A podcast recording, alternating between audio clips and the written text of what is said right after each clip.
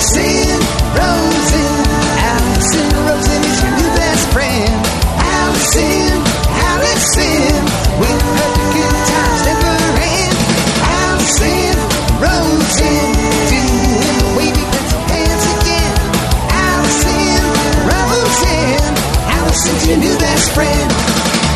everyone, hi, hello. It is me, Alison Rosen. Welcome to another episode of Alison Rosen is your new best friend. I'm sitting here with Charles Rogers and Sarah Violet Bliss, the creators of the hit TBS show Search Party, which my listeners know I'm kind of obsessed with. I had John Early on the show a couple weeks ago. Um, so I want to get into all sorts of stuff with you guys, and I've been trying to figure out how do we talk about it without spoilers. So here's what I'm thinking. Um, I'm thinking at the beginning we there are no spoilers, so I can say to people who haven't listened, there won't be spoilers, and we'll sort of talk about biographical, sort of like gen- more general stuff, um, and then later on do a fun segment which I will explain, and then after that maybe get into the discussion that involves spoiling stuff. Okay, cool. Um, all right, Organized spoilers. yeah. So now I've mapped out everything. um, and also I want to I quickly at the top say I'm going to be at San Francisco Sketchfest on January 13th doing my show live. My guests are Janeane Garofalo and just added musical guest Matt Nathanson. That's January 13th at the Gateway Theater. Go to sfsketchfest.com to get tickets.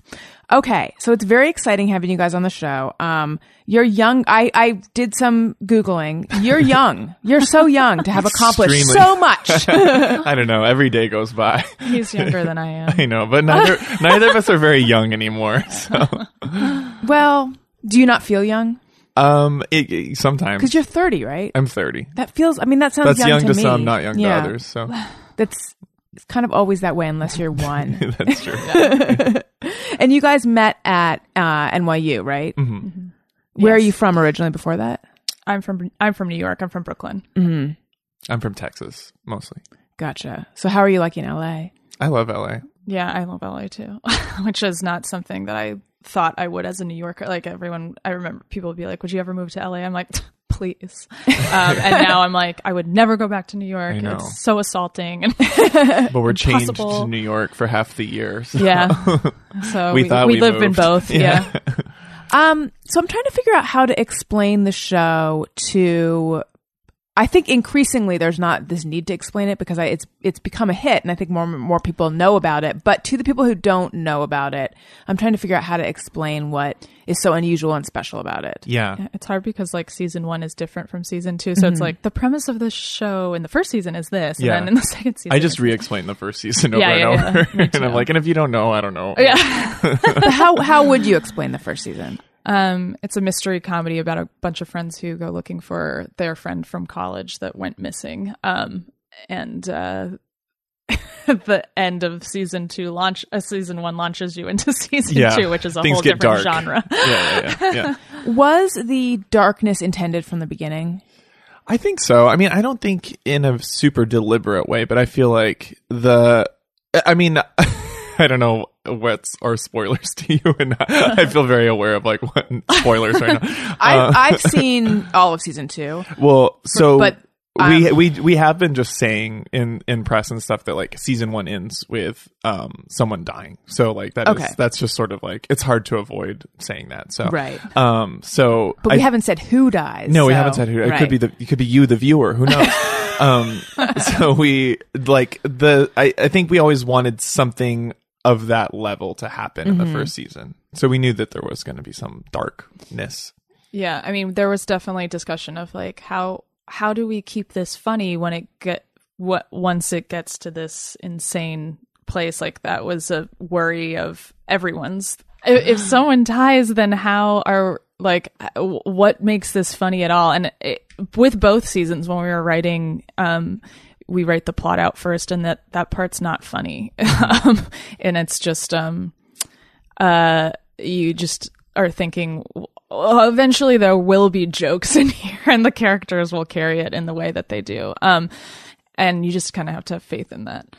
It's such an unusual blending of genres and has such a um like specific uh strong tone.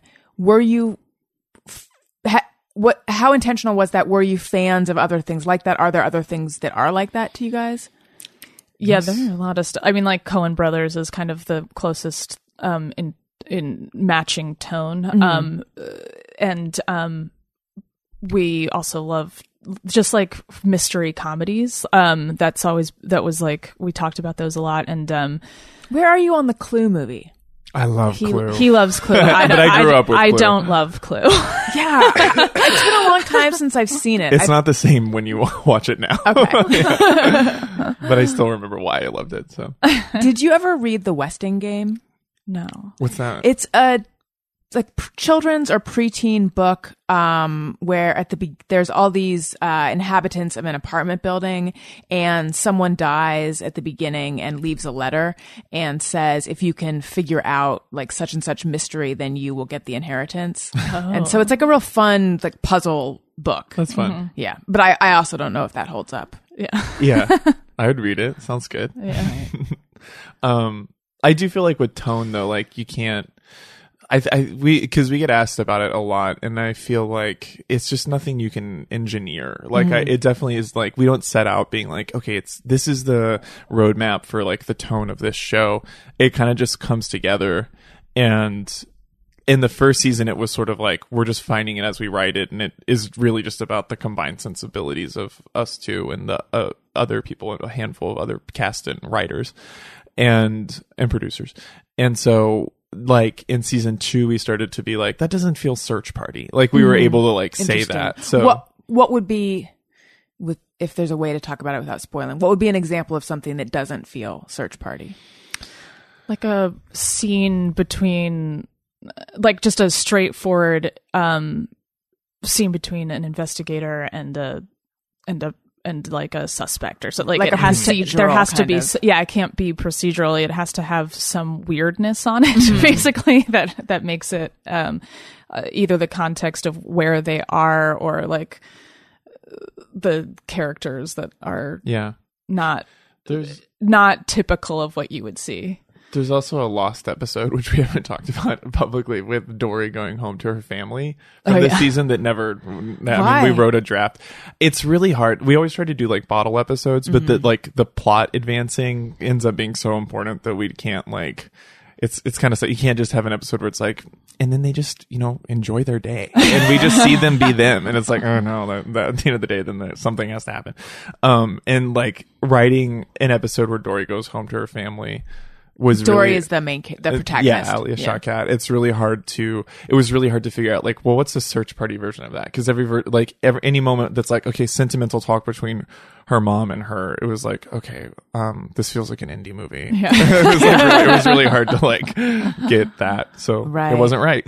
and when you say that you always try to write a bottle episode why um, they just seem cool, and it just is an it's an opportunity to explore aspects of a character that you only get to see certain sides of. Um, and they're really fun. They're fun to write. We have a few bottle episodes per season, but like we did want to make one that was just Drew, John Reynolds' character, the boyfriend. But we needed to advance the plot. yeah So I didn't realize this until I was watching an interview with you guys earlier. I, I knew that the show, uh, uh, the the other creator with you guys is, excuse me, Michael Showalter. Um, I didn't realize he was your professor at NYU. Yeah. that's so cool. How did you guys start working together? Um, we had made our our um, thesis film Fort Tilden. Oh, Um, I did not know that was your thesis film. yes, um, Quiet, quietly, our thesis. film. quietly our thesis. Um, and um, we had sent it to Michael because we were just like, hey, like, would you give us notes? We're, we're almost done with this cut. And he, What was he your professor of? he was a screenwriting professor our first year he taught our first year class which was the mos class which is where you make a, a four minute movie that has no dialogue um and which is like funny to think of showalter teaching a non-dialogue class Right. I know. it makes sense though. yeah yeah no he i mean all about symbols Yeah. and stuff. Right, he majored in semiotics. Yes. Yes. That's the most semiotic form is a silent film. um uh and so we had just had him a few years ago but we had both stayed in touch with him because we like enjoyed his um guidance. And then um, we sent him Fort Tilden, and he loved it. And then after we we um, had uh, like premiered it at South by Southwest, we took a trip to LA to, for generals, and Michael had moved to LA at that point, and we met up with him, and we were all talking, and we're like, we should all work together, and it was um, Michael suggesting that was like, yes, I know. of course, um, Um, well, think about it. yeah, and and that's where it all began So, At Lemonade, at Lemonade, Studio City. Michael's favorite restaurant. did, was it? Were you in a graduate program or was that your undergrad? It was grad. So when you're in a graduate program, is your professor still exalted? And if so, is that weird being working with him, or is it more like he's your peer? It's still. I mean, uh, now it just feels like Uncle Michael. um, I, it it felt like Michael Showalter for a very long time, but now, and I mean this in the most loving way. Now it's just like, ugh, Michael. Like it's like beforehand, it was like, um, let Michael do that. Now it's like, Michael, come on. like, and I mean that in the sense that he's a big character and whatever. i I love him. Um, but uh, yeah, I think uh, your teachers at grad film school are also like half of them are famous. Uh, It'll be like Todd Solondz and Spike Lee, and then the other half are like super niche. Um, I, w- I don't want to say the wrong thing on this podcast, but like there, there's just like a handful of like extremely New York filmmakers that like when you first walk in the doors, you're like, these are gods. And then like three years later, you're like, wait, what movies did they make? um, should I not say that? I, I think that's say that. fine. You didn't say anything. I anything. should probably be edit that out. Um, I don't know. I've had too much coffee. um, but Michael was an example of somebody that SV and I were both like, "Oh my god, Michael Showalter teaches here. Have to take that class." and you guys also wrote on Wet Hot American Summer, right? Yeah, Yes, it was fun.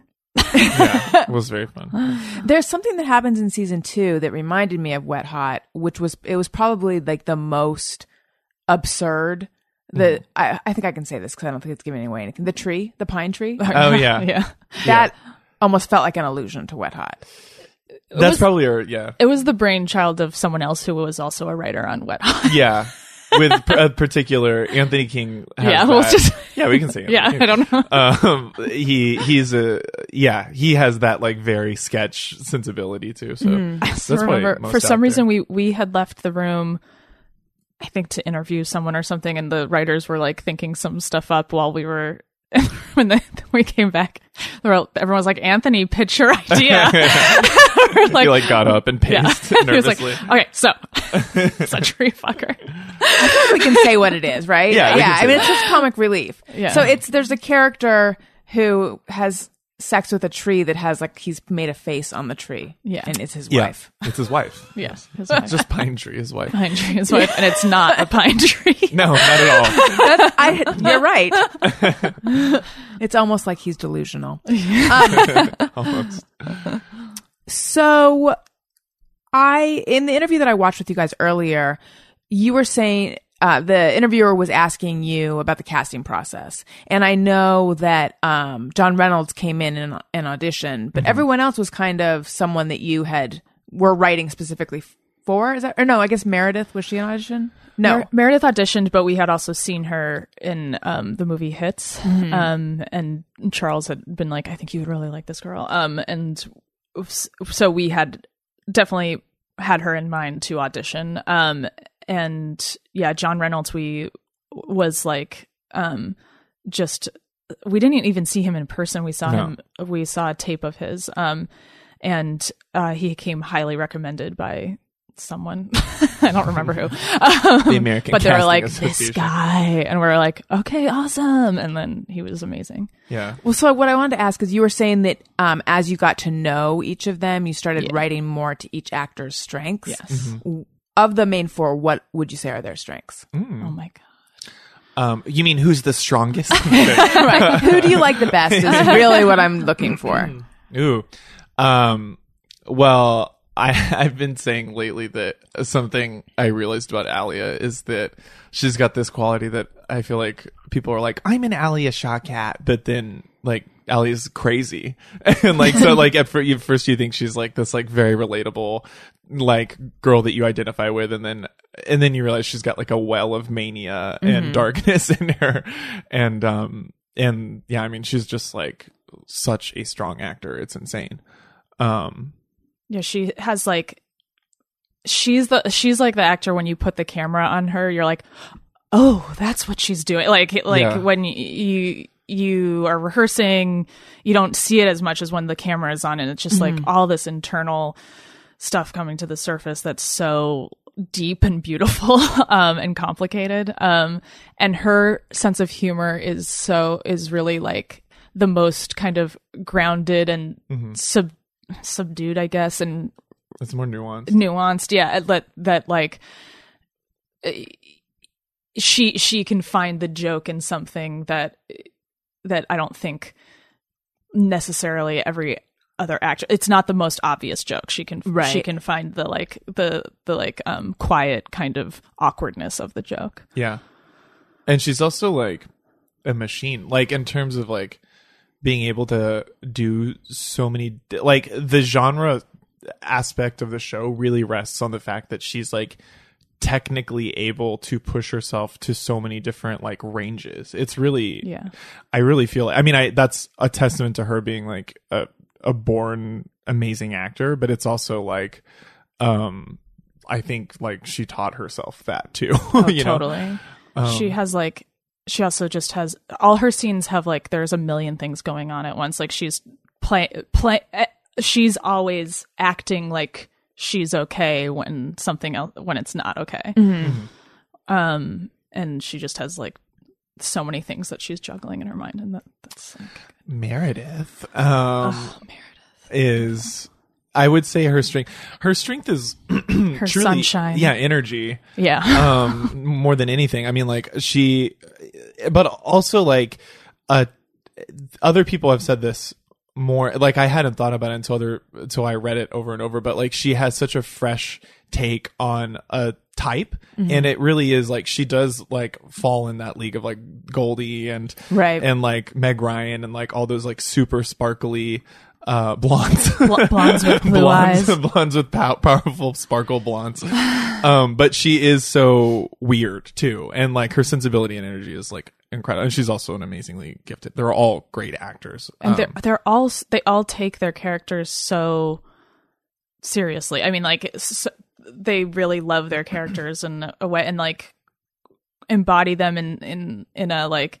And then I feel like I, like I would feel like I'm like now just thinking of Meredith like when she, when she was like I'd be like oh I'm like I, I'm sorry I'm dramatic you know like and she really like feels that uh, like in the moment that she feels Portia would be feeling like Yeah. that. And and she brings a lot of herself to Portia as well. Um but has like i- with the ability to like un- with with the observer you know like the the higher self is is there. Right. yeah.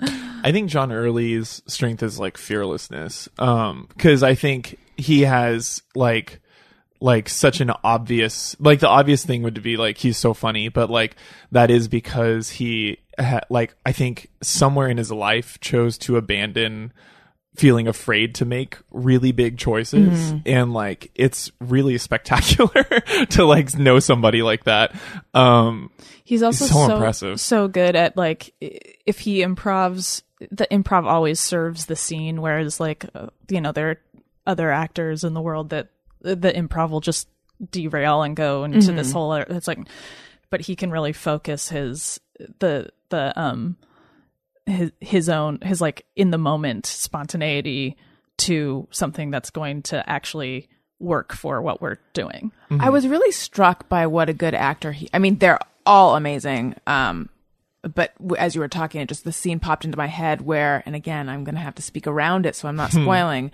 um, he makes sort of a desperate romantic gesture, uh-huh. mm-hmm. and it's this manic yeah funny moment, but the sincerity of that, like he has tears. I, I think he had tears in his eyes. Maybe I had tears in my eyes. I don't know. But it's it's you really feel his heart Yeah. right yeah, there. Yeah. Yeah. in what could be a over the top, silly Totally. kind of thing. He reminds me of like Jim Carrey or Robin Williams or like really like the greatest like comedic actors that bring like a well of emotion to Mm-hmm. everything they do too. It's really cool. Yeah. And then John John, Reynolds, Reynolds. I think his Heartthrob. strength I'd say like his soulfulness um is He he really grew on me over the course of season one. Yeah. I think that's what everyone says. Probably. Yeah, right? yeah. Well, and it- yeah, but he's also the least like his character. Um, because in real life he's extremely goofy, like a rubber bandy. Um, also kind of a Jim Carrey type. Um, like he's just really goofy. Is it like his face is rubber bandy? yeah, and his body, and like Mm-hmm. he's just always joking. And but he also has like a real um loneliness and sadness to him, which makes him so um like Classic. yeah classic. yeah, He's like he's he also is so he's so kind and so like sweet. Um and he um he like and it's so funny. Like for his character is like kind of the most upsetting to me because he could have had just like the best, simplest life, and he would have loved that. He would have just everything would have gone very well and easy. And he um, knew he wasn't supposed to. yeah, but that was not his destiny. um, and it's bringing out the dark side in him. Um, but he, he just so naturally plays to this, like, he feels so comforting. He's a very comforting presence. And, um, uh, um, his, his, like, his jokes are very inclusive, if that makes sense. Like he's very, very generous with his, um, Yeah, he's a really intimate his person. clownism. Right. Um, I want to ask because I know Fort Tilden also deals with sort of awful, self-obsessed millennials. So I want to ask your thoughts on that. But first, I need to tell you guys. Uh, Perhaps the best place to binge watch Search Party would be on your Casper mattress. Support for Alison Rosen as your new best friend comes from Casper, a sleep brand that continues to re- revolutionize its line of products to create an exceptionally comfortable sleep experience one night at a time. You guys are probably familiar with Casper at this point. They revolutionized the whole mattress industry because mattresses have historically been marked up so much. And that thing where you go to the mattress store and you try out a bunch does not correlate to how satisfied you'll be with your mattress. So Casper's come along. They cut out the middleman. They sell directly to the consumer. You order it online. It arrives in a, a big box, which is big, but still small. Like you, when, when I got mine, I looked at it and I was like, how's our whole bed in there? But then you open it, uh, and then the bed unfurls. And then you're like, I should have been sleeping on this adult mattress for years because you'll sleep so well. Uh, at Casper, mattresses are perfectly designed for humans, engineered to soothe and cradle your natural geometry. You spend one third of your life sleeping. I would like to spend more, so you should be comfortable. Uh, mattresses are designed, developed, and assembled in the U.S. And no hassle returns if you're not completely satisfied. Free shipping and returns in the US and Canada. You can be sure of your purchase with Casper's 100 night risk free sleep on it trial.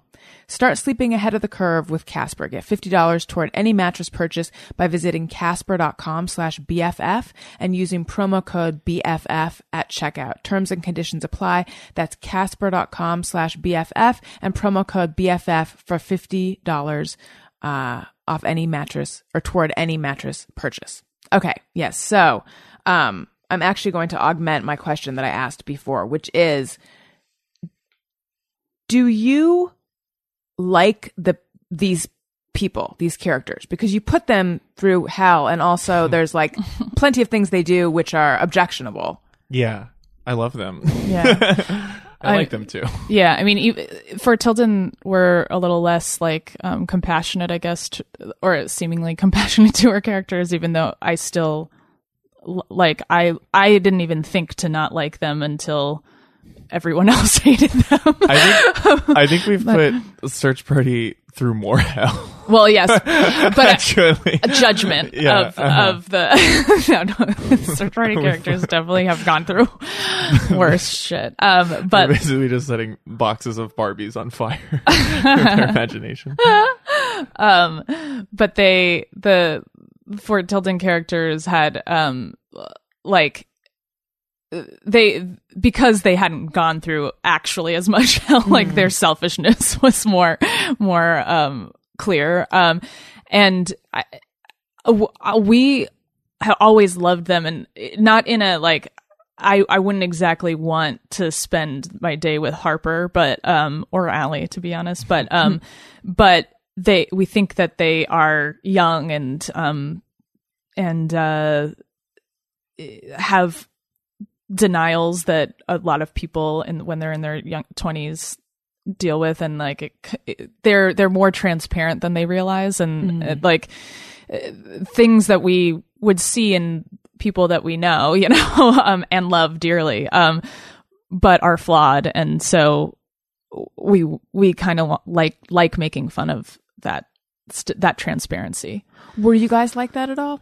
there were definitely like I don't think we're that um uh, that obviously like Yeah. whatever but I mean I I definitely I literally actually just like what tried to go to Fort Tilden with Clare McNulty who plays Allie and Chantal on Search Party and we failed and like, and, like and we were 30 What happened?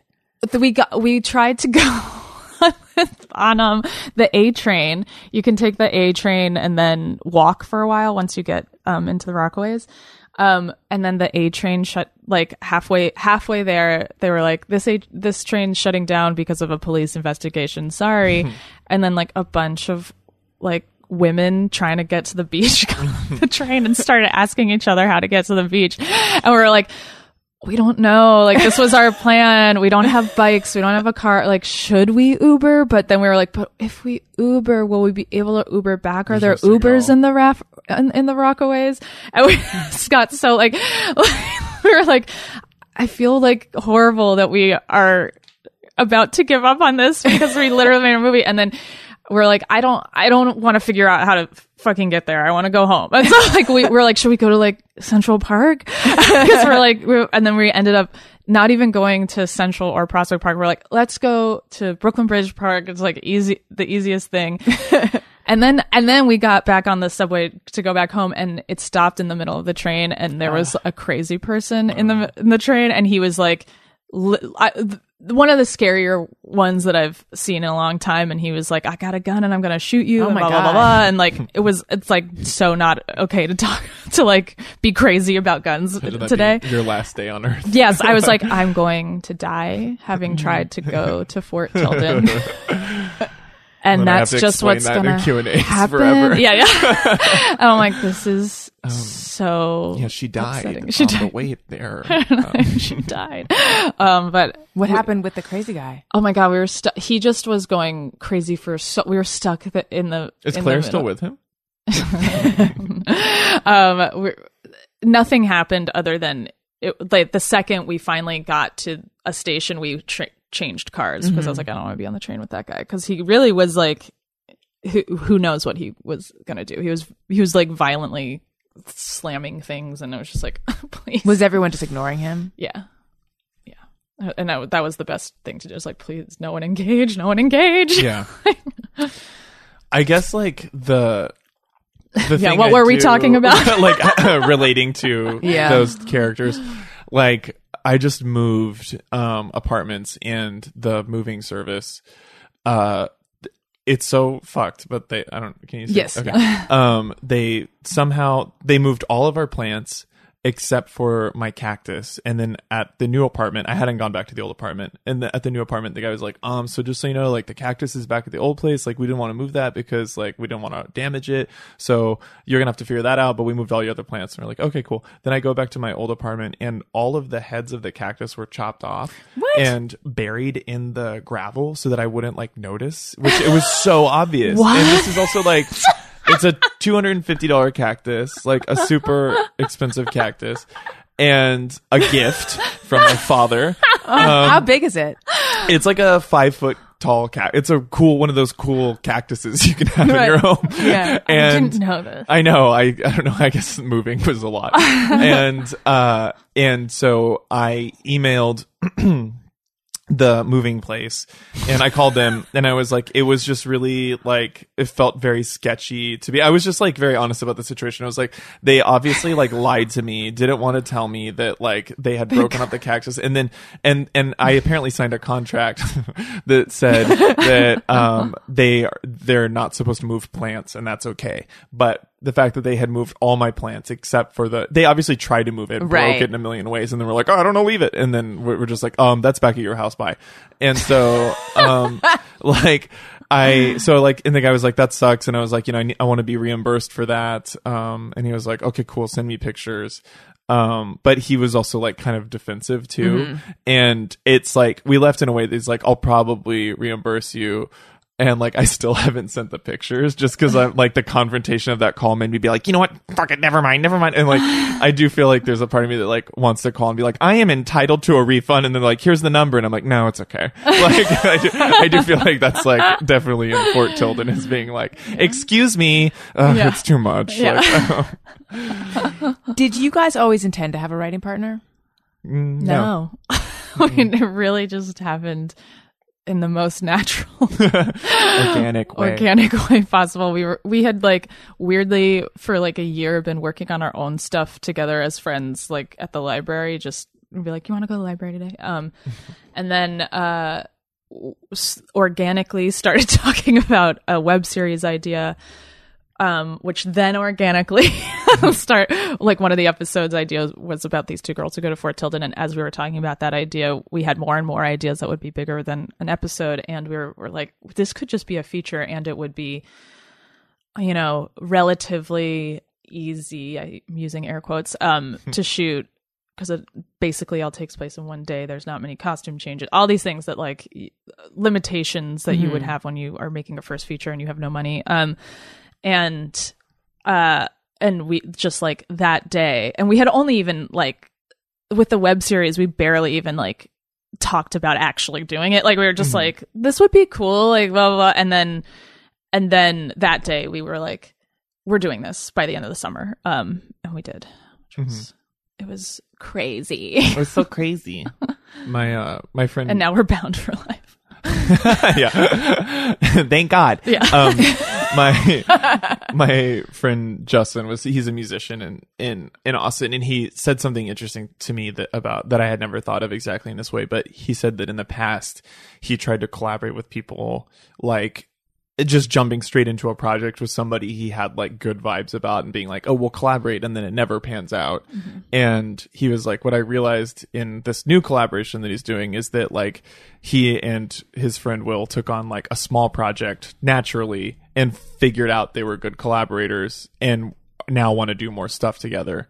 And I just feel like that's uh, like we weren't thinking of it as like going to collaborate now. And I think that's like, a weird thing people mistakenly do sometimes is be like, who should I collaborate with? And like it, the the formalness of that decision makes it impossible or something. It's like it has to happen uh, almost unintentionally. Yeah, that's weird. Now I'm, I'm thinking about any time that someone's been like, "Would you want to do this with Yeah, me?" I'm like- like, "Yeah," and then it's like, "Nah, "It's not working." Yeah, yeah. Or it's like pressure and confusing and Yeah, yeah, pressure. yeah. Except for Michael Showalter saying, "Do you guys want to work on something?" Oh, that's Oh, all, yeah. that's pressure. that was a lot of pressure. What's he like as a professor?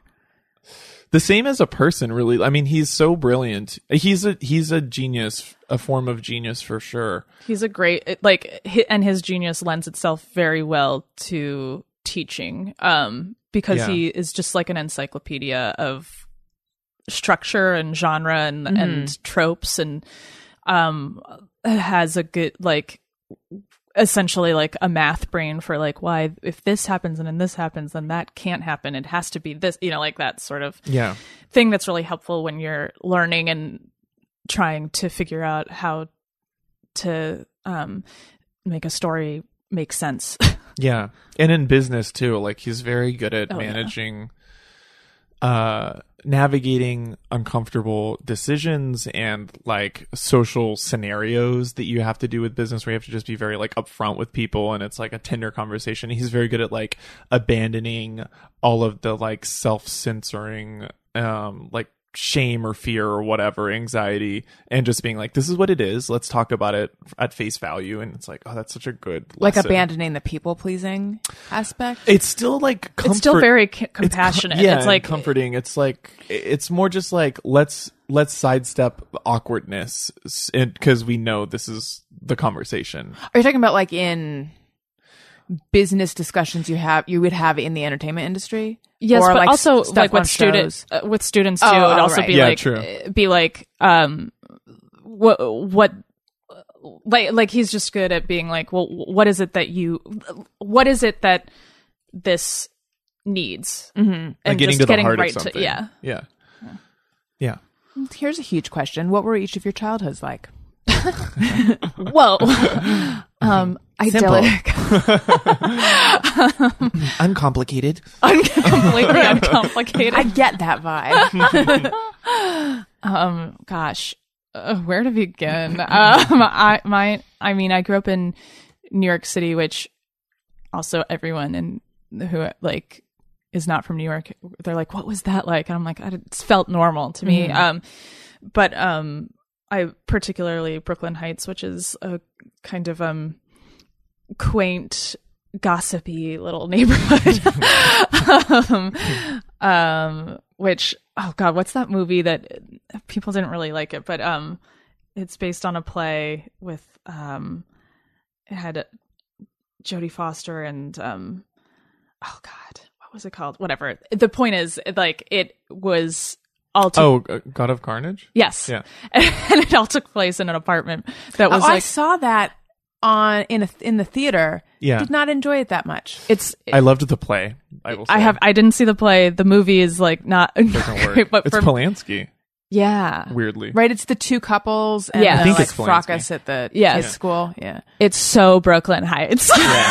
like everything about it, the apartment, the way that like it, so like the movie was only I I was like this is clearly not like a great movie, but it's very enjoyable to me.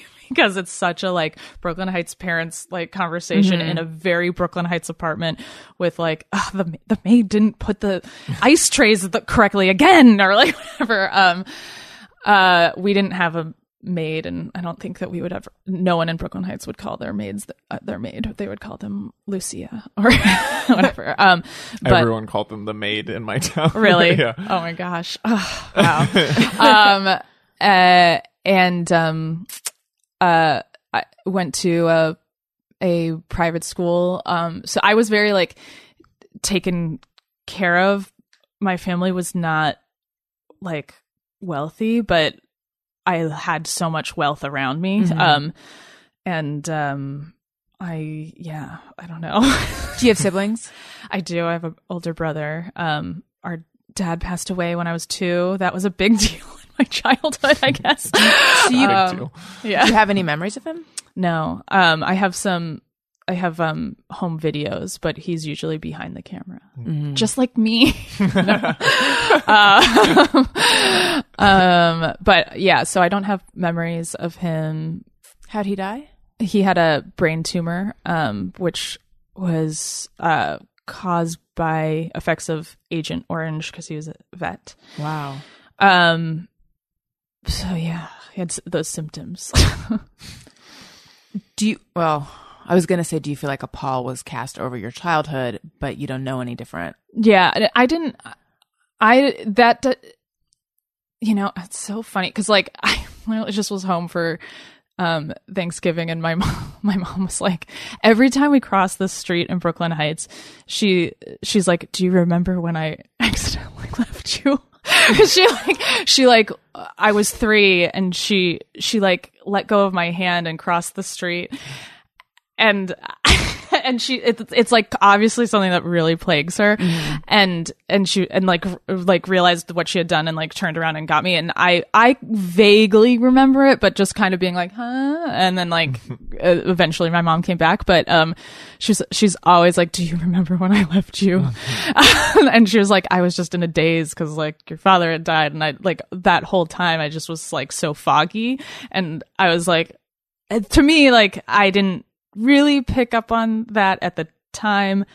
And then now as an adult i'm like oh how sad for like my mom just had such a the how hard that must have been the whole time. And then um uh I didn't really like process how huge it was that my father died until like much later. And uh, like uh, and and un- understanding like what that means with my relationship with men and stuff like that. Um and uh but it i didn't feel like i was too I definitely like actually my first memories were of me being like childhood depression but i don't but it was like not I didn't know that, you know, like I mm-hmm. just what would never eat my cookie, and I and like I when I like remember that, I remember just being like I was sad. I don't like I and I and I still when I'm sad today, I can't eat, you know, like I have I have like whatever. But but aside from that, I mostly it was like no, everything was f- like I didn't think about it that much. But since you asked me, and then I just thought about all the sad things. so sad. sad. Sad. Did you realize early that you wanted to get into movie making? I didn't realize until well, I had always loved movies and TV. I al- and I always loved writing. Um, and what was accessible to me through school was mostly like playwriting. They did actually have a film class in my school, but I didn't in my high school, but I didn't take it. Um, I don't know. It didn't seem it, it was like writing, particularly starting out like playwriting was way more like the film class was more like you know technical stuff and the playwriting class was writing and um i had always really loved writing and took took um to that pretty quickly and then um i went to college and i majored in creative writing and theater and then i You went to Oberlin, right? Yes. Um, and then after Oberlin, I went, I like was trying to figure out what I wanted to do and, um, realized I was like, I don't actually love, like, it didn't feel right to try to act. I like went on like a couple auditions and immediately was like, no, this, this sucks. Um, and then, um, I, I, but I, I still loved acting and whatever, but I, I then, um, uh was like trying to figure out what I wanted to. I didn't want to go to acting school and I didn't want to go to playwriting. It just didn't feel right. And then I was like, I what I really do love is film and TV. Oh, they have film school. I'll go to I'll try to go to film school because that was the only way that I could see getting a foot in the door. Um, and then I got in, and that that to me was like honestly, I feel like th- whenever if people are ever like, "What was your big break?" I'm like, getting into film school was my big break. like I didn't Yeah, I would agree have any like I would without film school I wouldn't know anyone that I know. I wouldn't know like uh, have had access or un- learned anything about filming uh and yeah. So that's when I wanted to like that it was like it was always in me but it only when i had to like oh i could i could do it then did it become a thing because i did, it mm-hmm. just was like oh that's out of reach Charles, I would like to know what huge upsetting event happened in your childhood to make you who you are. But first, I want to. Well, first, do you guys have any ah. pets? Yeah, I do. I have a dog. Could I recommend to you something called Whistle, which is a GPS tracker? Um, it's a device that attaches to your pet's collar and allows you to track their location and activity from an app on your phone. I've said this before, but I'm going to say it again, so just get ready. Uh, my dog Wendy is a shy dog, and our dog trainer Laura London, who has been a guest on the show, uh, early on told me you should get a GPS tracker for her, especially because she's shy. Because if somehow she gets out of your apartment and then someone sees her on the street and tries to collect her, she might dart. Um, so I knew, so for a while I've, I've known that she should have a GPS tracker, but it's just really good to have for any pet. Just it gives you peace of mind. Um, so when I first got the whistle, I thought, okay, the GPS tracker is the part of it that I definitely want. And it also has this activity monitor. I don't know how much use I'm really going to have for that, but it turns out that that's super cool. And it might be one of my favorite features because you can use it, um, like you enter the age and the weight and the breed, and then you can set activity goals in the same way that you might be really OCD about how many steps you get in. Now you can be that way about your pet. Um, and you can look at it and you can see if your pet met their activity goal, how many minutes they were active, like at what times of the day they were active or resting. It's, it's if you're obsessed with your pet, it's really cool. Uh, Whistle is super lightweight. It weighs less than an ounce, waterproof, and has a rechargeable battery that lasts up to 10 days. Whistle brings peace of mind to pet owners across the nation. For a limited time, all my listeners can get $25 off a Whistle device when you use my code Alison. So go to whistle.com right now and use code Alison at checkout. Visit whistle.com today. Whistle, the smarter way to care for your best friend. Okay, Charles, it's your turn. Uh, I I'm an only child. Um, and we moved around quite a bit. My my parents are my dad's an alternative cancer specialist, so he's like a homeopathic doctor. He got his license in Mexico. They're kind of like hippies who liked um they lived like everywhere. They lived in like Haiti and um Belize and and um and so like Mexico was like a big part of my childhood. So I grew up on the border of South Texas, um, Brownsville, which is like the very bottom tip of Texas, and then also in Acapulco, Mexico. And um, I was like the only white kid, or one of the only white kids, and everyone else was Hispanic. And um, the politics of that small town are surreal and backwards and dark. And in high school, like In terms of racism, no, in terms of like drug trafficking Oh. and um like illegal immigrants, um not that that that in and of itself is not dark, but just in terms of like the quality of life and the cost of living. The cost of living is so low in that town that it's very easy to be rich and it's so it's like this animal farm place where like my high school was like the one private school was a Catholic school, which was like the socio-cultural epicenter of Brownsville. And so like every rich person was like a part of that. It was like the club for that. Um, and, but like, psychotic to b- believe that you are a Kardashian in a land of of the poorest shanty towns in the in America. and so like everyone was like so delusional and bizarre and um it was so fun. I really loved I think like talking about depression and stuff like I th- like growing up in the closet too. Like I didn't I was so dissociatively detached from my own like sense of like shame and uh like how unrealized I was as a person. And like I've always had like a fun spirit and loved and loved being creative. And that was has always been like my driving thing in life is being creative. Um and so like my childhood was very creative but I don't think back on um like at the time I was just so not aware of like the fact that I was like in pain for like hiding who I was or like you know like I were mean you hiding it from yourself?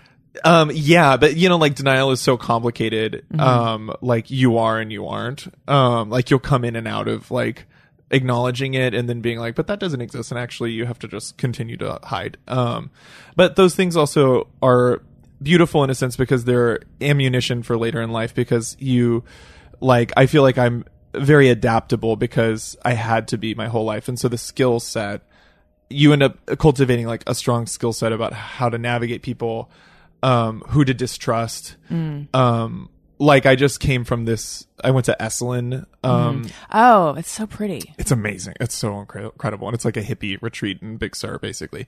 And um i don't want to talk sh- shade about esalen because it was such an it, They're huge it. listeners, so are they they love this. Po- I really don't, I don't know. You could tell me. I'd be like, oh, okay, never mind. Um, uh, they, uh, they, like, there was, uh, I, I took a class, whatever. There was a person with an occultive personality, um, who people worshipped. And the moment I met him, I was like, no. And like, uh, towards the end of it, then I saw like other people my boyfriend came with me and like he find at first he was like don't like be have an open mind like we're here to be like non-judgmental. But then like by the end of it like he was like oh i see what you mean. And like i i just feel like i with like people to distrust i feel like i have like a very sensitive barometer of immediately being like no because y- you have to operate like on i mean not everyone does because a lot of people are basic but like it does i don't think like just being in the closet gives everyone like super sensitive hearing or something. But like i just feel like i you have to operate on such a f- wavelength to navigate um staying a step ahead of people that like you end up cultivating some things that i think are good and rich in a way and it's not all whatever And do you always trust your? Oh, a really cute dog came Totally. in. A Sorry. dog- This is Whistle's brand. um, Yeah, ab- more ambassador. adver- this yeah. is Wendy. Um, do you always trust your gut instinct about someone? Because I will often have that reaction, and then I, and this is like something that I have been trying for years to undo in therapy. I'll have a strong negative reaction or like a stay away thing, but then I'm like. I, I bend myself in knots trying to sort of justify, like trying to tell myself I'm wrong. Yeah, I think so. I think I would say on and not to sound annoying, but I think like ninety percent of the time I'm right, and then uh, I I do try to keep an open mind about the fact that half the time when I meet somebody, I'm like I'm fucking tired. Like I'm sorry, I can't be my full self, and like so you don't know what other people are ever experiencing or like I yeah, I don't know. You just you you can't know what uh, people are bringing to something. But generally, I do feel like the times that I've told myself like be nice, like don't don't make assumptions, and then I'll backpedal. Then like three months later, I'm like, uh huh, yeah, Yes, like I knew. I know that. Yeah. It just makes you go. I guess most people just are shit, well, or you really were picking up on something. yeah, maybe most people are. shit. I think most people are crazy, um, and so that ends up manifesting in ways that are weird or selfish. you think most people are crazy? I think everyone's crazy. Um, See, I have Yeah. gotten in not in trouble, but I feel like I've gotten a little bit of blowback for numerous times on this podcast saying that I think everyone could benefit from therapy Yeah, if it's within your means. right. Oh, definitely. Yeah, I think so too. I love therapy. I just I went back to my therapist yesterday and I was like, I love my therapist so much. Um, Do you have a man or woman? I have a man who he's uh I started seeing him like early in like February and then I didn't see him for a while when we were in New York. But he's and he's like a 50-year-old gay man who I like I realize like he often is like, but you and I are similar that way. And I'm like, we are. And uh, now I'm like, why is he saying we're similar all the time? I don't know. I'm like, suddenly, because I do think we are very, I'm, I am, I'm wondering if he feels that way about all of his clients. Right. Or if like, because I do feel like we are oddly very similar as people. And I'm wondering if he's like picking up on that too. But I love him. I think he's so smart and um and and and it's not the kind of therapy where I sit down and I'm like, I can't believe Lyft drivers. Like it's more just like Is it like stand up comedy yeah, therapy? just, just how people are like, and today my muffin, and like I'd rather, I don't know. I come down, and I'm like, uh, I'm like, I just feel like I should be this, and he's like, should. Let's break down should, and then I'm like, oh right, everything falls to the side, and and and like it's always about like pathology. You're don't pathologize things, and it's a very, it's like a zen. He's very like, you're already whole. Accept that. Consider the what's beautiful about being complicated, stuff like that. he sounds so comforting. He really is, but he doesn't like. He's also kind of like mm, every time I like say something that's like, like you can't get away with that. Um, but uh, but then I, I so but I, like with childhood, I don't know. I I had a really my parents are really they're both funny, fun. Uh, they're they have like a joie de vivre to them, and we were explorers. Sarah Violet, have you met them? And is this accurate? Yes. Um, Did you sense a Imagine joie de vivre? oh yes, both of them for sure. I mean, I I'm always just blown away that your mom is a flight attendant because I'm like that just takes so much energy. I can't believe it. Um, yeah, they both are like very charismatic in diff- very different ways. Yeah, Our moms are pretty similar, weirdly. yeah, selfless. Yeah, selfless, loving moms. Yeah. Southern, Yeah, Southern belles. yeah. Southern Belle mothers. Um. I feel like I kind of cut you off. So, uh, you were saying that your parents both were fun and funny and had a joie de vivre. Yeah, I mean, the, uh, my dad is like, I think he's a, a kind of a genius. My dad is like a really intense, polar person. He's a really unexplainable person uh, and very unknowable. Um, like his inner life is epic and unknowable, and I've just like come to terms with that, or with uh, with understanding that that there's something unknowable about him. And um, and Would then other people say that about him too? yeah, for sure. I mean, he's got this like grand charisma. They're older, so like some things are changing as, you know, they change and get older, but like he has this like very big charisma that people really put their faith in him and really trust him and then he really wants people to feel safe in his hands. And what does he do? Oh, sorry, you are Doctor. alternative. yeah, answer, yeah, And it's definitely like a messiah scenario. Um, and I, as I've grown older and realized that, like I'm, I don't want to judge that because it does authentically come from a a place of wanting to help and save. And so, but then like there's extensions of that that made it like really complicated to be the son of that because I he's bet, yeah. because if you and because if you have a messiah complex you want to save the world and that's an impossible feat. And so you set yourself up for failure. And so the shadow side of that is like uh severe. And so like i definitely feel like i was i had a really polar experience as the son of somebody who's both extremely joyful and um savory and also like uh has such a temper, like such an extreme temper. But whatever, like it, it's all comes from like a good place in the fact that everyone's crazy because existence is impossible. Um, and so, um, and so, yeah. But then I went to college in Austin, and um, they, my my parents, I always were into me being creative from the beginning, and always my dad would always say like, you can have any toy as long as it's creative, and um, that's like a cool way to distill that they were super supportive of me from the beginning and um getting it yeah i went to college in austin and that was like a finding myself period but i always knew that that i was so aware at the time i was like okay i find myself now and then i go later and i do the real thing and i would like drive around campus at night high and be like well, i'm gonna fucking leave this place one day and i'm gonna, gonna finally make movies and I'm impressed that you could drive high because I could. Uh, i can't anymore Yeah, i don't I think i only- realized i couldn't drive high I think I only tried it once, also in college, and I was just driving from like one parking lot on campus to another. it's horrible But I realized, oh, I can't do this. it's horrible Um, okay, I think we should, excuse me, do Just Me Or Everyone in a moment. But first, I want to tell you guys something. I want to tell you about Blue Apron. You might have heard of Blue Apron before. They are super famous and well known and beloved. I love them. Uh, it takes all the guesswork, all the hassle out of cooking. So they send you everything you need to make a delicious home cooked meal, and all the ingredients are pre proportioned. So you don't do that thing where you're like, I want to cook something tonight. You get out your cookbook, you look, and you're like, okay, well, now I have to go to the store. I don't know how much to buy of this particular ingredient. So I'm just going to buy more than I need. And then you have all this leftover wilting parsley or chervil or what have you afterwards. Uh, that doesn't happen with Blue Apron. They send you everything you need so you can be like your own Rachael Ray or insert favorite uh, cooking show person in there. Um, and also they send you great heavy cardstock recipe cards that have the um, recipe bro it, like the, all the steps are broken down with pictures. So whether you're a novice cook or an advanced cook, it's so easy. There's convenience and variety, uh, flexibility, and everything's high quality. So Blue Apron sends only non-GMO ingredients and meat with no added hormones. Um, Blue Apron is treating Alison Rosen as your new best friend listeners to their first dinner, a $30 value if you visit blueapron.com slash Alison. So check out this week's menu and get your $30 off with free shipping at blueapron.com slash Alison.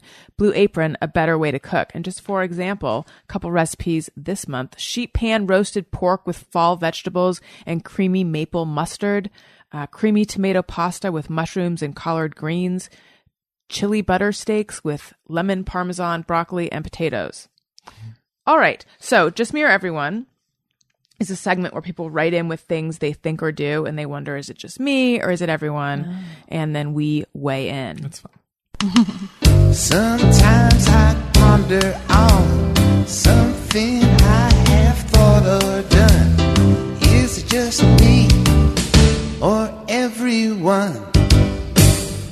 Okay. Lisa Lowry says, while I appreciate the gesture, when In-N-Out opens my straw for me, it weirds me out. Mm. How do you feel about this? Yeah, I would prefer a um, closed straw.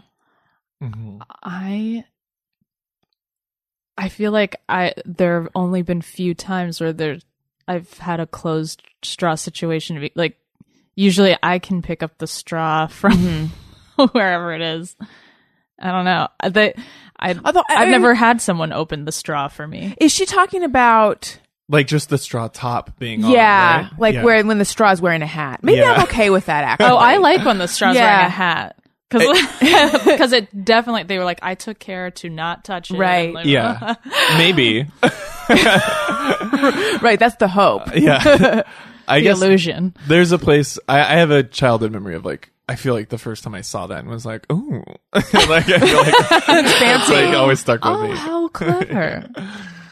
Yeah, Okay. support. I must ask you because I commented this. I said someone smells really good when we started the show. Charles, you said it was you. Mm-hmm. Yeah, I'm still just drinking it in. Uh, my husband and I stayed in Ojai once a few years ago, I love and you Ojai. you smell like Ojai. You smell like the specific hotel we stayed in. What is this delicious scent? it could be. Well, this is Le Labo oh, Thé Noir 29 or something. And um also I'm wearing beard oil and it's a mix of this organic new uh, treatment oil and also does your beard need treating? um I've just gotten really into the way it feels oily. Okay. and um but then I realized that you can I, I started putting Palo Santo oil in the beard oil. So Mm. that's probably the smell of Ojai. is Palo Santo. Okay. Well, I'm into it. Thanks. It's bringing back a many an Ojai memory, of which I actually don't have that many. I, I just love thought it smelled really good. I think Ojai's nice. Yeah. Uh, Leela Rolling Stone says, sadly, my ultra sparkle manicure will never look as good as it does under the gas pump lights at night or terrible public restroom lighting, which is apparently designed to only make glitter look good. Um, I've never, I've never thought this, although I currently have a sparkly manicure. It's, it felt very off brand for me, but I, I'm determined to convince people that I'm a festive person. so I did it just by getting a manicure. Um, but now I feel like I'm gonna have to go to somewhere with shitty lighting and see if it really is dazzling. Yeah, I don't. I get manicures weekly, and that has never occurred to me that the bad lighting is good for the manicures. Right. I know that when we were, um, It's just you. I know when we were ring shopping, the guy kept saying to like take, put like put your ring, um, like under the the console, like away from the fluorescent or away from the the lighting in the store, because that was you're supposed to be able to see the sparkle better that way or something. Oh, maybe that's it. I don't know. Um, wait, so you get weekly manicures? Yeah. Do you get weekly gel manicures or No, regular? no, no, okay. regular. I I don't like gel because I like to get a weekly manicure. Like I like the getting the. I need a new one. Mm-hmm. Um, I like to have my Change it up. hands maintained and change it up and all that stuff. John J. Launder says, "Would the phrase like white on rice be considered offensive?" Uh, what is white on rice supposed to like? Literally, what is it supposed to? Just the fact that rice is white, uh, or is that like a ricing process? Do you mean It's what li- does it What does it mean? It's like what does it mean? It's like, like white on rice. What like does that mean again? like like stink on shit, right? Isn't that the other one? It's it, It means, like the, these so like two things come the, together. The color white, yeah. on right. rice. Like these Okay. these are inseparable things. Okay, okay. Or it can also mean you being really enthusiastic about something. Oh, So you- really? Yeah, you could say, "Oh man, I love that. I was I was on it like white on rice." Oh, I didn't I thought it meant like, Like the most two inseparable. up. Yeah. like I guess that is what Like- we're saying. We're saying the same thing. like ugly on an ape. Like blue, like blue on black, like what? blue on black. Sure.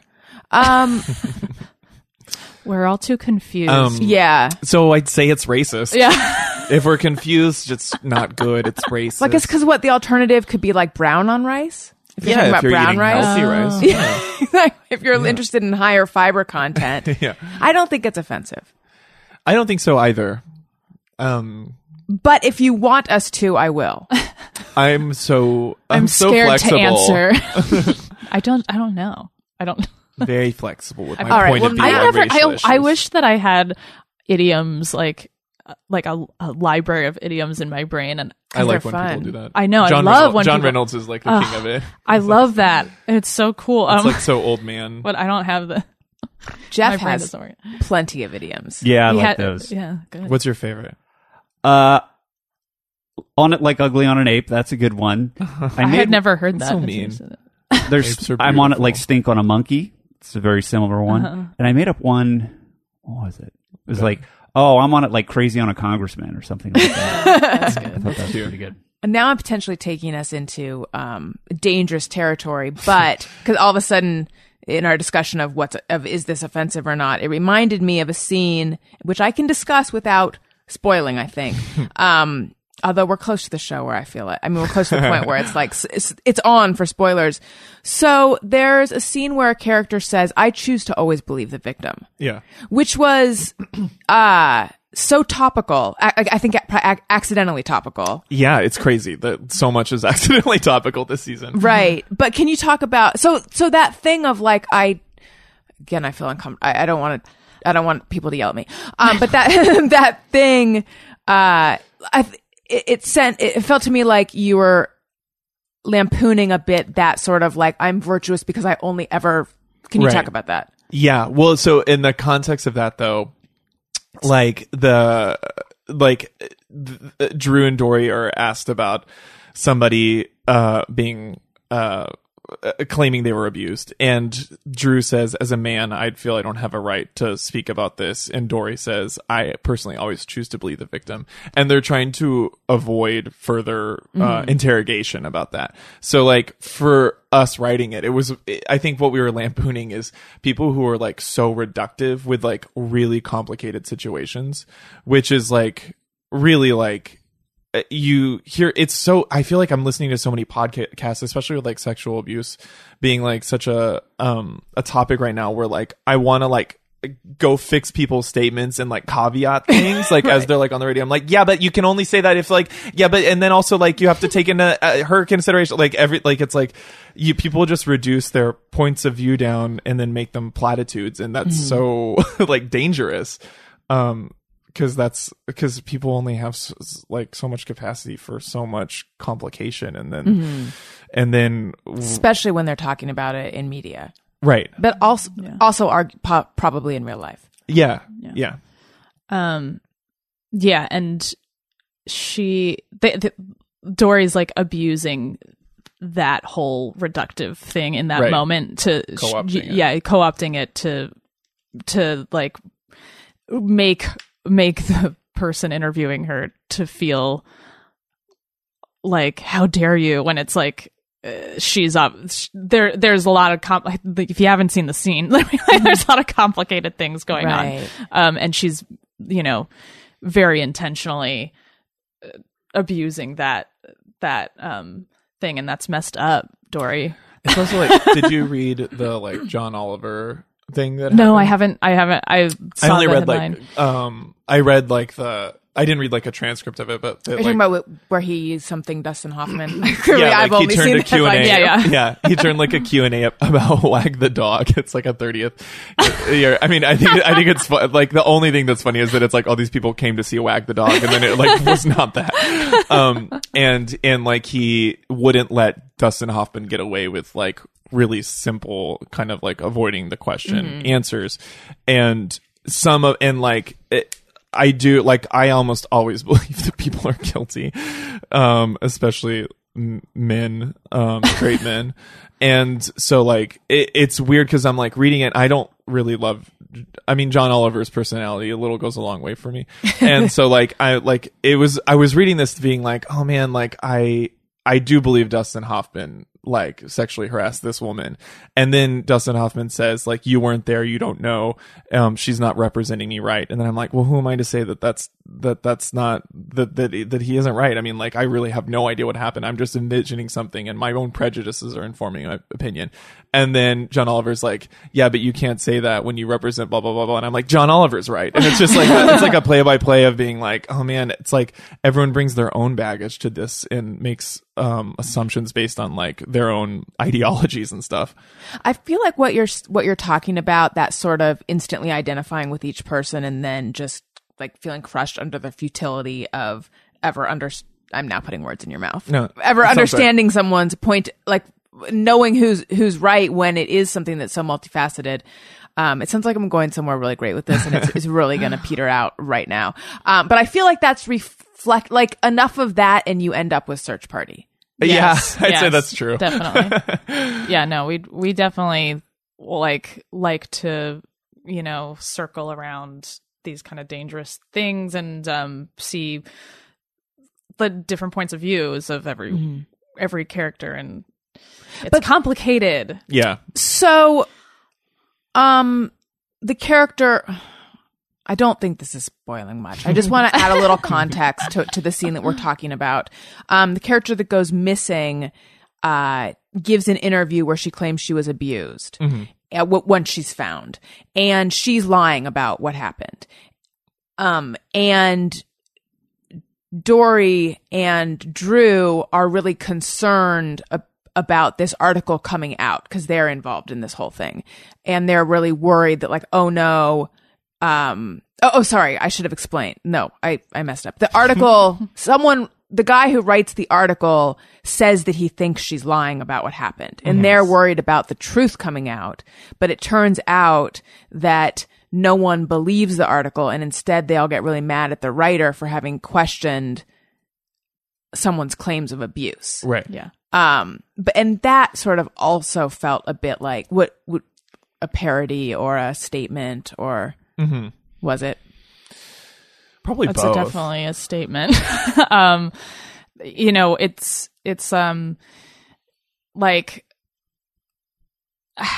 people. I get it, Or like satire, everyone. Yeah, what I mean, Yeah, yeah. Um, like they everyone in that situation is selfish. Like literally, like uh, Chantal wants to like have this glorified victim thing, and uh, Julian wants to be the like guy who doesn't get any bullshit taken out of his whatever, and then Dory and Drew are trying to cover up the horrible thing that they did, and uh, no one kind of like wins in the situation. Just irony. Yeah, I think that's kind of like what it comes down to is that like this whole time you're like, oh god, it's gonna come out, and then you realize like, oh, what you've been watching is like this man's career unravel because of taking this point of view, rather than it have anything to do with Yeah. the thing that you're tense about. Yeah. yeah. Um, okay. Mary says, cannot handle how badly I want to lint roll someone whose dark clothing is covered in fuzz. I feel like this is like subtweeting me, even though I don't think it's about me at all. I just tend to wear dark colors and I'm covered in fuzz. Um, I don't have that, but I know that my husband has that towards me. I don't have that, uh, but the other day I was wearing all dark clothing and I was like, oh God, there's all this weird stuff stuck. Um, I hope I'm not offending anyone. Having a dog with white hair Oh, yeah. makes it uh, like I always have uh, hair on me. I it have- kind of sucks. Shame about my own hair sticking to my sweaters that I'm like, I'm so sorry. like trying to like get my my stupid strands off of my. But I never feel like lint rolling other people. Yeah. I don't either. No, me neither. Um, yeah. So our my dog sheds all over the place, and I don't normally feel. When I think about it, I feel weird. Like, oh, it's guests are coming in all the time, and there's dog hair everywhere. And then Bob Saget, and this I'm name dropping, did he's like, there's dog hair everywhere, but he said it in a really loving and like accepting a Bob way. Saget way. But yeah, but I keep thinking about it. It's like. He did say it. It's one of the like on paper. It's so much more harsh yeah. than the way he said it, which is like a celebration of it. um, okay. Eric Olson says, and this is the last JMO. When I was a kid, I thought the line in Hark the Herald Angels Sing was goddamn sinners reconciled. I figured that if they were sinners pre reconciliation, then of course they'd be, been damned by God. Nana wasn't thrilled. Okay, so what is the line? Oh my God, Hark- Nana wasn't thrilled. Hark the herald angels sing, glory to the newborn king, peace on earth, goodwill mercy- to men. mercy mild. Oh. Yeah. So wait, where's the goddamn sinners reconciled? God and sinners reconciled. oh. I see. yeah. God and sinners. Right. Why would God Wait, be reconciled? what's what was his? It was Oh, God and sinners reconcile, like a reconciliation between God Yeah. and sinners. like they both came to the table. Yeah, everyone met each other halfway. um. Yeah, I have not had that, but there's plenty of weird lyrical stuff that I've always had wrong Mm-hmm. all the years. Also, I only realized a couple years ago, maybe a year ago, that um I saw mommy kissing Santa Claus. It was disgusting. Well, that Santa Claus is the, the dad. dad. I never Yeah. realized that. I always it was always weird to me that she was like sneaking in a romantic moment with Santa Claus. I never realized that. It's weird that that's like the cover for what the true. It's weird that it's like actually a song about like people having sex, but then to like make it cute, it's about mom like kissing Santa, which is worse. like, and that children have to believe Wait, you the think weirder. that the kids saw sex though, or just the well, beginning of? but everything, everything of that time period was innuendo. You know Yeah. what I mean? Like, it, it is like a sexy, flirty moment. Uh, yeah, it's just like the nature of the song is to is like flirt, like ah, na, na, na. it's like sexy, and I'm like, stop. Yeah. Like, what are you? And the kids being sexy about it. It's like from Yeah. the voice of the kid. yeah, It's like, don't be sexy. I agree with everything you're saying.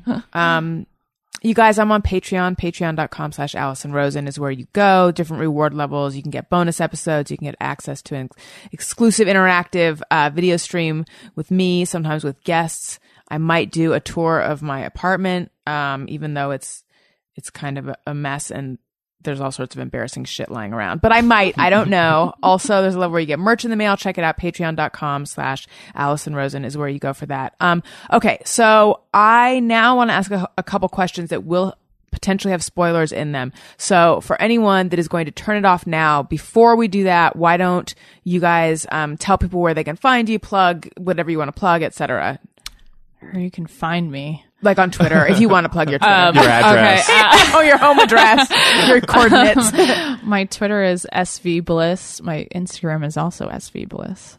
yeah, um, my Twitter and Instagram's G Charles Rogers.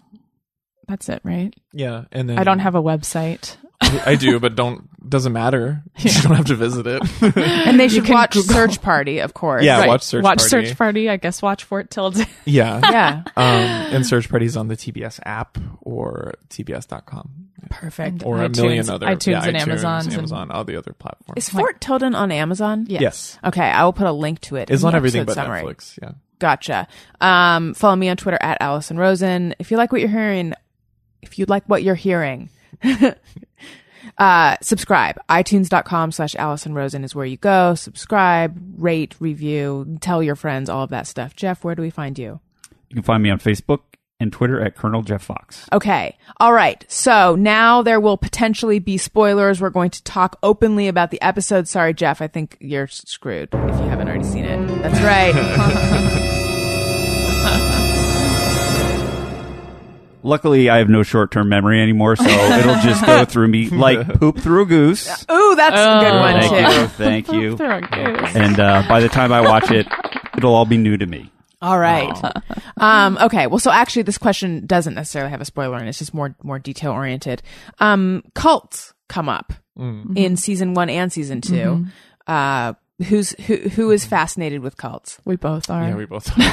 We're both fascinated with um, sociopaths and cult like behavior, and both in terms of like the cult leader and the cult followers. yeah, the yeah. types of people that um, are attracted to that stuff. and how like uh, smaller more casual versions of it exist in daily life and Oh, yeah. all all structure is uh, you know a Yes. cult Um, when Charles, when you were talking about your dad, it made me think a little bit of the Jay Duplass character. Um, that's funny um well, just in terms, sorry, you specifically said cult of personality. Yeah. So that's what made me think of him. I didn't mean to say that. I don't. Yeah, yeah, they're yeah, not the same. That's funny. Uh, no, that's not so much my dad.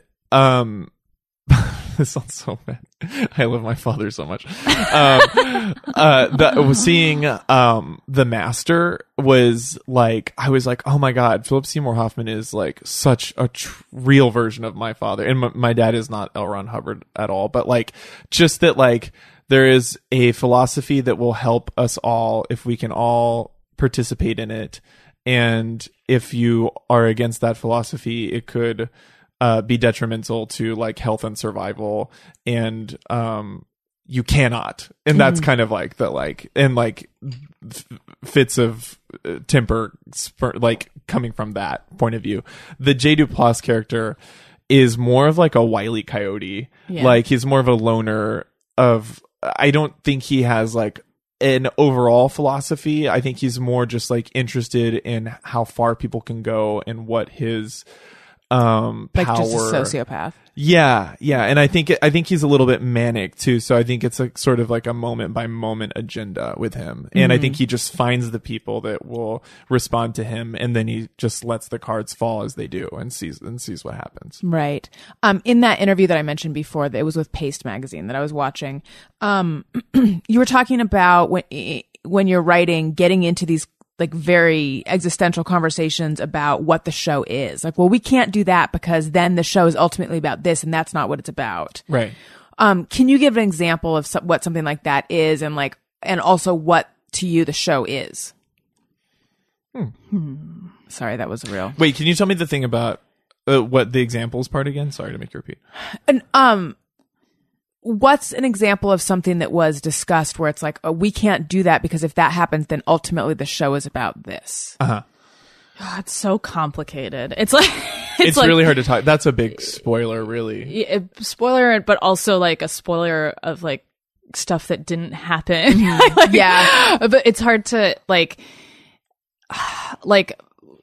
Oh, it's so hard to say without going into a whole long I think that the- philosophy. Right. yeah the easiest thing to to i like the uh, the greatest challenge of this season was the fact that the first season reveals Dory a- as an unreliable narrator. And I don't know, like, we didn't really have examples of other things where, like, once you've established that your lead is an unreliable narrator, then a whole new season happens. you know, it's really, and then it's like, well, what does it mean if she's somebody who deludes and, um, and invents and believes in that and, and the lines are so blurred between fact and fiction for her?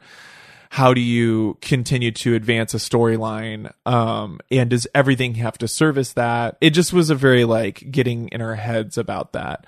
Um, when thing. you say it's revealed that she's an unreliable narrator, do you mean because she was so off about Chantal? Yes, and that the first season is a mystery where there is no mystery. And so the like pulling out the rug of the first season was like um this whole time you the viewer were like going on this journey with her, but um you were just as wrong as her.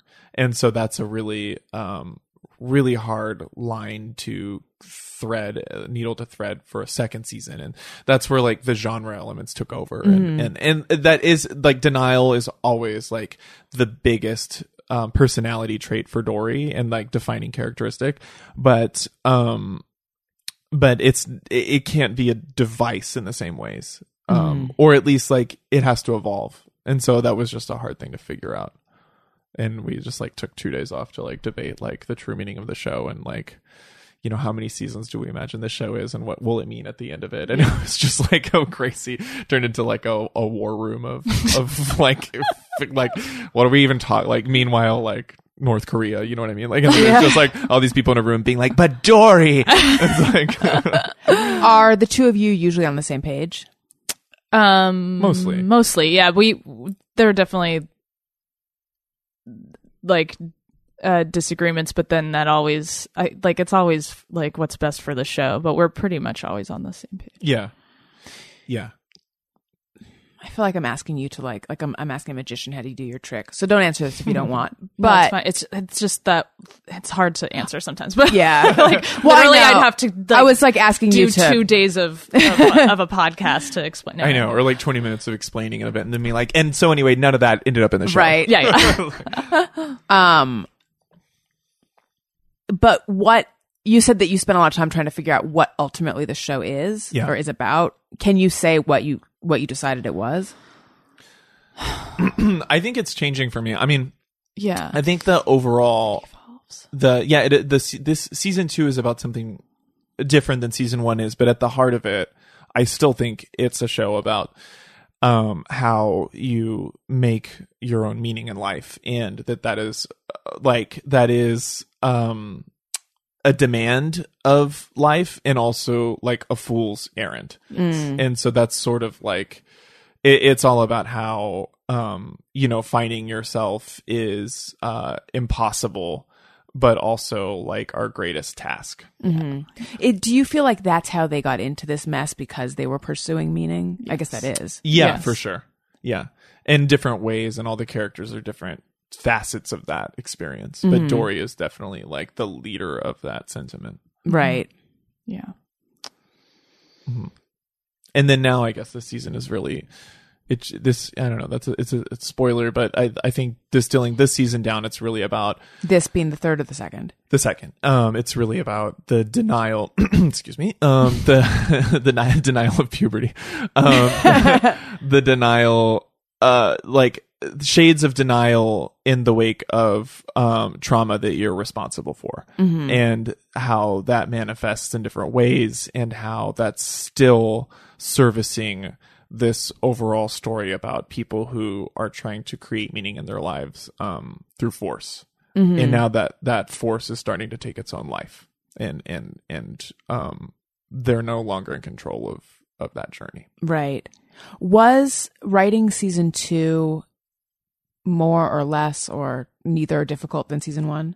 Because I know John Early was saying that playing season, you know, he felt tense. Like he took home a lot of the stuff for season two, and also, um, I f- now I forget if he said it or if, if I asked about it, but like doesn't really have real world experience to draw on in terms of having Right. potentially been involved in Yeah. murder. right Spoiler. Um, season, yeah, spoiler. I would say season two was the hardest thing I've ever had to write, um, which was um, like literally. It, was like season one was the hardest thing I've ever had to do, and then season two was the hardest thing I've ever had to do. It was kind of like we had mastered this genre of how to write a mystery when there's no mystery, and then season two wasn't that, and so what, Yeah. we didn't have practice for what we had just figured out how to do. What we did, what we did learn and take to season two is uh, like thinking about how the audience responds to um, tropes and how you, I don't like this word, but manipulate the audience, you know, to like uh, go in one direction. Um, In terms of like red herring type stuff, or like, like in terms of like this is how when you when you like end a scene with this kind of um out uh that makes like i'm trying to think of an example in season one like like with chantal. Yeah like with chantal like she she runs out the window so that means that she's in trouble you know like that that's what it feels like. Um and that's what Like when you see like yeah these shorthand things that like because there's such a history of cinema right? people have learned to watch movies and tv in a certain kind of way and we're using that as uh, to our power. Um where was i going with this? What was the original question? Oh writing season two. Um but writing season two was just a whole new thing and um and we had like a lot of those existential talks th- that that were extremely important but also um long and um and exhausting. exhausting and um and we were doing a different genre. So we were again like beginners. Um and uh, well, if season yeah. one is a, a mystery where there isn't a mystery, Right. what is season two? how to get away with murder. Um i think it's can you get away with murder? Like in a thriller. thriller yeah, yeah. It's a thriller but um yeah it's a thriller but uh, but there's, like, also like, horror an in it, too, a little internal bit. like internal like uh, uh, navigating like the internal like repercussions of of like murdering someone or doing mm-hmm. something traumatic at the same time yeah so there there's like the genre and then also the like inner turmoil that the characters are like in season one no one really has too much inner tur- like dory is like searching for herself you know like that's the like and then this is like we are in denial and we're also trying to get away with it and uh, like uh, like a bunch of um new things added to the characters psyches. Um and and also having them have to make bad decisions was was a, it was literally like a lot of the trouble of it was like well uh, that would be stupid to do that. Like if we all it's like what I would do is I would do this. And so like we're all arguing about what we would do in certain situations. Yeah. and that was like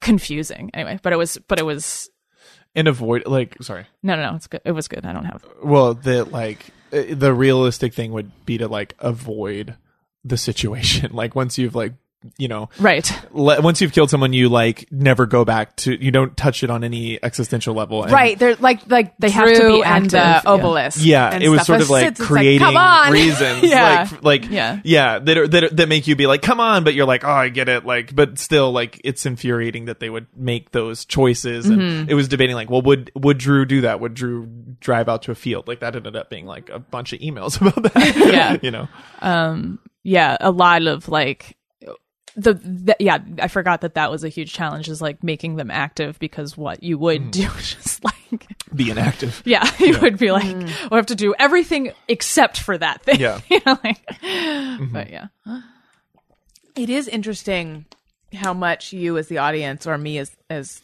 the audience of me, but I think probably everyone roots for them. It's almost like mm-hmm. that Breaking Bad thing mm-hmm. where I I forget who it was. It was probably the creator who was like, "You're not supposed to be rooting for him, You're for Right. Walter White." Um, but like with with you know the character of her name's April, right?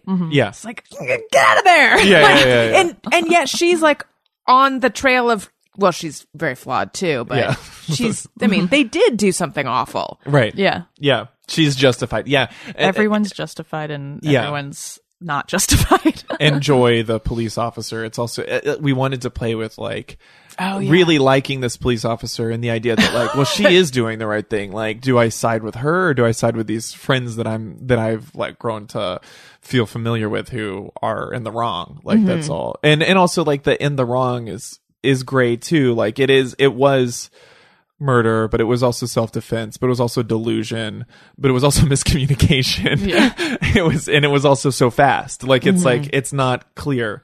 And people on Twitter too, like there, there, there was someone tweeting at me that like the fact that he had pinned her down on the ground meant that he was um someone who like should have died. And it's like, okay, well that's another side of this, I guess, you know.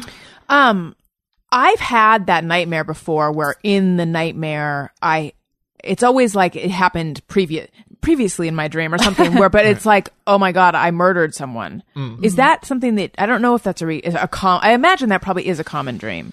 Um have you guys ever had that or is this is this just um an uh like a manifestation of a feeling or is actually do you get my question that was Yeah. not I just barfed words at you. No. I, liked didn't. I haven't. I don't. I'm sure I have had. I've definitely had dreams where I've done something wrong, like ba- like, and it's all my fault. Or, but I can't think of like specifically like I killed someone. Um, but I we know of of, like I know of people who have done bad things, you know, and they they literally just are like, yeah, I did that anyway. Uh, you know, like Yeah, yeah, they, yeah. like they have they have they have to move on and they have to love themselves in order to keep living, um, despite some horrible things that they might have done and how how they cope with that is um fascinating. The human psyche is fascinating. Yeah. I definitely feel like a, a thing I really identify with is like um the feeling of like oh no one can find out what I'm really made of. Like that's like I think and I I think that's probably like a little universal and I think that's partly like feeling um like you need to hide your shadow side and that you know I probably that's like a growing up in the closet and also like um when I, I've told this, I don't want to tell the whole story because it's too long, but like I've told this in Ass Cats before, but like when I was like um six, I like vandalized the bathroom do? randomly. I like peed everywhere and I put like pa- paper towels everywhere and just like destroyed it, put toilet paper in the in the toilets. It was Very very creative completely- vandalism. I know, I know, I know. Was it a school bathroom or a public school bathroom? bathroom and i was and it was like the defining moment of my existence at that time and and it became this like witch hunt and like at chapel it was an episcopalian school and like at chapel like there was like the whole school came together and the principal was like we will find who did the bathroom mess and i do remember being like and this is the moment you never show yourself again like i hmm. remember feeling that way I had I had an opposite experience where I was at a slumber party and there were like 11 girls and one of them not me um, uh like like uh, ha- had an accident in the night and uh, there was like dirty underwear and for some reason one of the parents this is like insane but the, one of the parents was like whose is this and everyone messed up. it was so weird like especially now as an adult being like what the hell was she thinking like just Right. throw the underwear Yeah. away and let them No one's going to be like, "Where's my dirty underwear?" yeah, it's mine. Sorry. um, but I was accused. Everyone thought it was me, and I to this day I'm like, it wasn't me. it wasn't me. And I think I know who it was, and I was sleeping next to her. like, but it wasn't me. But it was like because I had been. I went to bed, or I always fall asleep the earliest, and then people would do mean things to me when I was like, not, not, it wasn't like that bad. It was just Right. like they would put shaving cream on her. Like I wasn't bullied, but I was, but like because that's what happens. Hijinks. Hijinks. Um, and like I got upset or whatever, and so they're like, she's like upset. so I was like, it's her, it's her. I'm like, it wasn't. Me. I wasn't upset about that. I just had shaving cream in my hair. I got unfairly blamed for a fart in fourth grade. Oh no. Because they asked me, "Do you smell that?" And I didn't smell anything Mm-hmm. because I thought whoever smelt it dealt it. Uh-huh. So I thought I, I I literally didn't smell anything, but I thought I was fine. but this saying was, no. they were using opposite logic. yeah, on they you. decided you can't smell your own fart.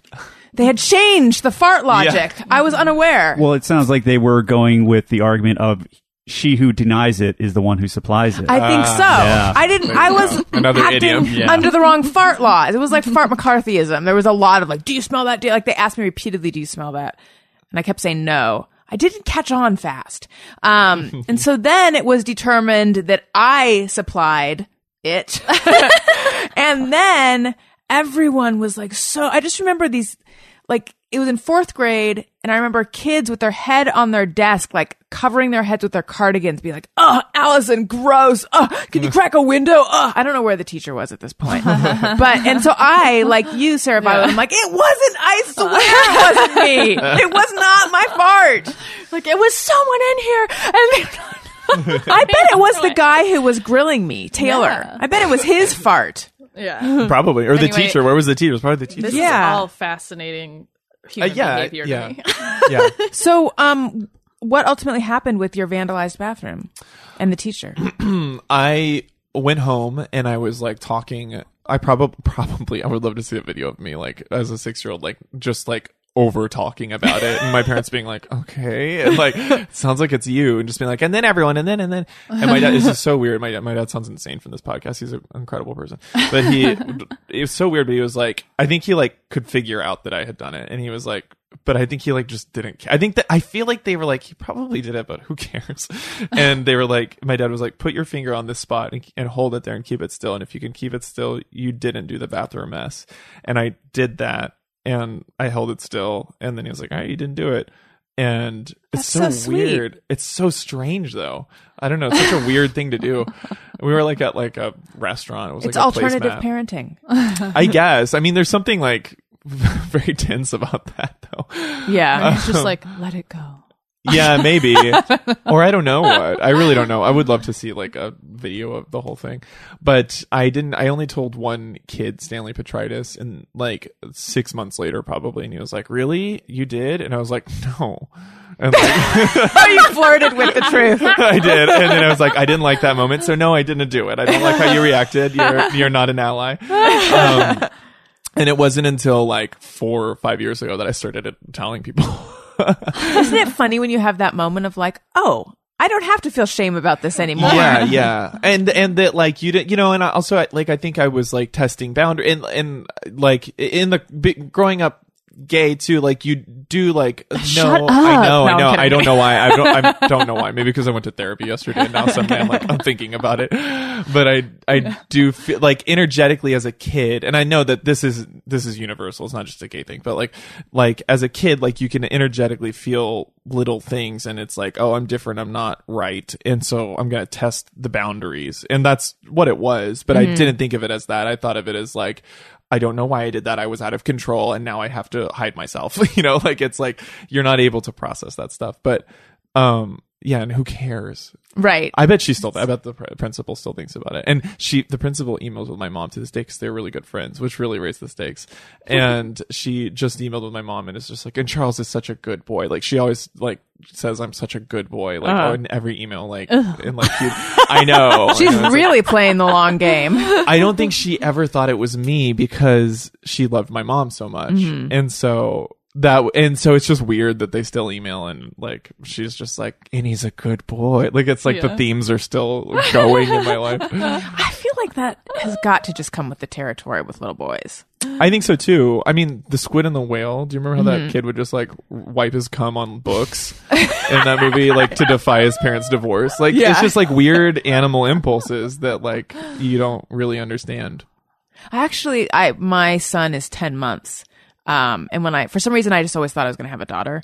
Um, I don't know why. Probably because I had a sister. I I don't know.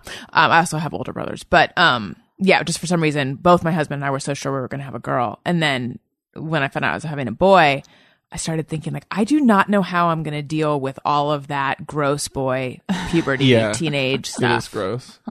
yeah, and it's unavoidable. Yeah. I mean, I'll, I'm, I mean, I love everything that he does now, so I'm sure I will feel that way about it then too. But Right. a little bit, I'm like, I don't, it's one thing to have a baby. I don't know how to have a preteen or a teenager. But even babies like get boners all the time too. It's so weird. Yeah. like you just like have this baby with a boner, and Right. it's like oh.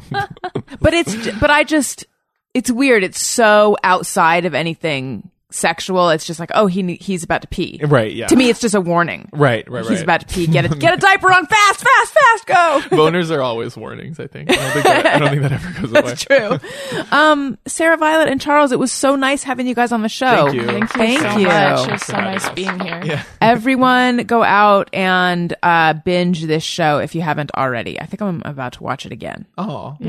thanks. Uh, thank you guys again. Listen. Oh, Jeff, where do we find you? Uh, you find me on Facebook and Twitter at Colonel Jeff Fox. Listeners, thank you for listening. I love you. Goodbye. Hey, do you know about the Alison Rosen show? We had a good time, but now we gotta go. Yeah, Alison Rosen is your new best friend.